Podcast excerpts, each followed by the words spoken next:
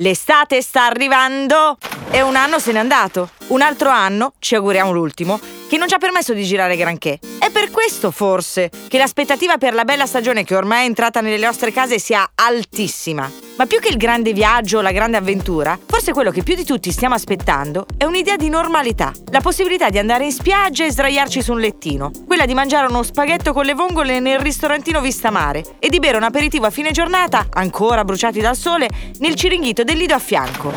Ah, che meraviglia. Il tutto senza mai levarsi di dosso il costume e dai piedi l'infradito. Anche perché la tendenza a costume beachwear ormai da qualche tempo è quella di realizzare capi che siano così eclettici da poter essere indossati nell'arco di tutta la giornata e serata e in tutte le occasioni, con piccole, semplici variazioni sul tema. Si scioglie il camicione che avevamo annodato sopra la vita, si trasforma il pareo in gonna lunga e il gioco è fatto.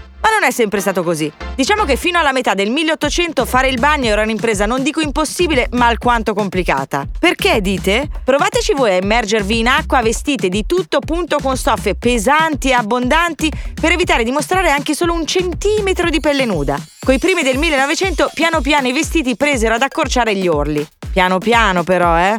Negli anni 30 l'Italia fu sedotta completamente dai consigli mondani della rivista di moda del momento, Lidl, che invitava tutte le lettrici ad andare in vacanza al mare, dando loro indicazioni specifiche sulla tipologia di vestiti da indossare. Le grandi scollature sul dorso permisero la bronzatura, le tunichette lasciarono finalmente libere le gambe.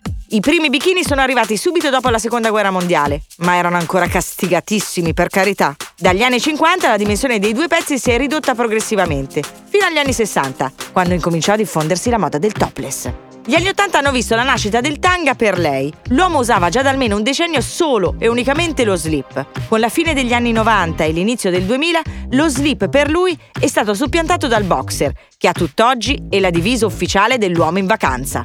Sta di fatto che negli anni, nei secoli, sono cambiate le mode, ma non quell'ansia da prova costume che ti prende a maggio e ti dimentichi a settembre. Online trovate di tutto sull'argomento, dall'analisi sociologica di quella che viene definita dagli esperti ansia da minaccia di identità sociale, ai rimedi last minute per chi si sveglia l'ultimo giorno e vuole un fisico da triatleta. Ve li dico al volo, tante volte foste interessati. Bevete tanta acqua, anche aromatizzata se preferite. Riducete il consumo di sale, fate incetta di fibre integrali, puntate sull'insalatone, evitate l'alcol, affidatevi all'effetto sgonfiante delle tisane, soprattutto quelle di betulla e melassa. Ma il consiglio più importante di tutti tutti è questo. Fregatevene. Avete mai sentito parlare di body positive? Tutto nasce nei primi anni 2000, quando la modella femminista Tess Holiday diventa la prima modella plus size della storia della moda. Il veicolo numero uno che ha portato il messaggio di positività corporea in tutto il mondo è Instagram, il social network in cui ogni giorno sbocciano migliaia di foto con l'hashtag body positive. E la nuova tendenza virtuosa, positiva esattamente come il nome di questo movimento, è quella per cui le influencer si stanno trasformando in ambasciatrici di questa accettazione, anzi valorizzazione di sé del sé vero, senza Photoshop e trucchetti vari. I brand di tutto il mondo hanno capito che per pubblicizzare i loro prodotti avevano bisogno che a reclamizzarli fossero donne con fisicità normali. Donne con smagliature, con rotolini, con culotte de cheval, con seni che non stanno su sfidando la forza di gravità. Di donne come noi, insomma. Il body positive è autoaccettazione. Non farsi condizionare dallo sguardo con cui gli altri ci vedono. Non diventarne dipendente. Il body positive è prendersi cura di sé e iniziare a volersi bene. A volere bene alle nostre rughe, alle nostre cicatrici, alle nostre imperfezioni. Perché loro ci raccontano e lo fanno con un amorevole sentore. Lo disse una volta Anna Magnani a un truccatore che la stava preparando per il set e resterà indelebile per sempre. Lasciami tutte le rughe, non me ne togliere nemmeno una. Ci ho messo una vita a farmele. E allora, godiamoci le nostre imperfezioni e amiamole più che possiamo.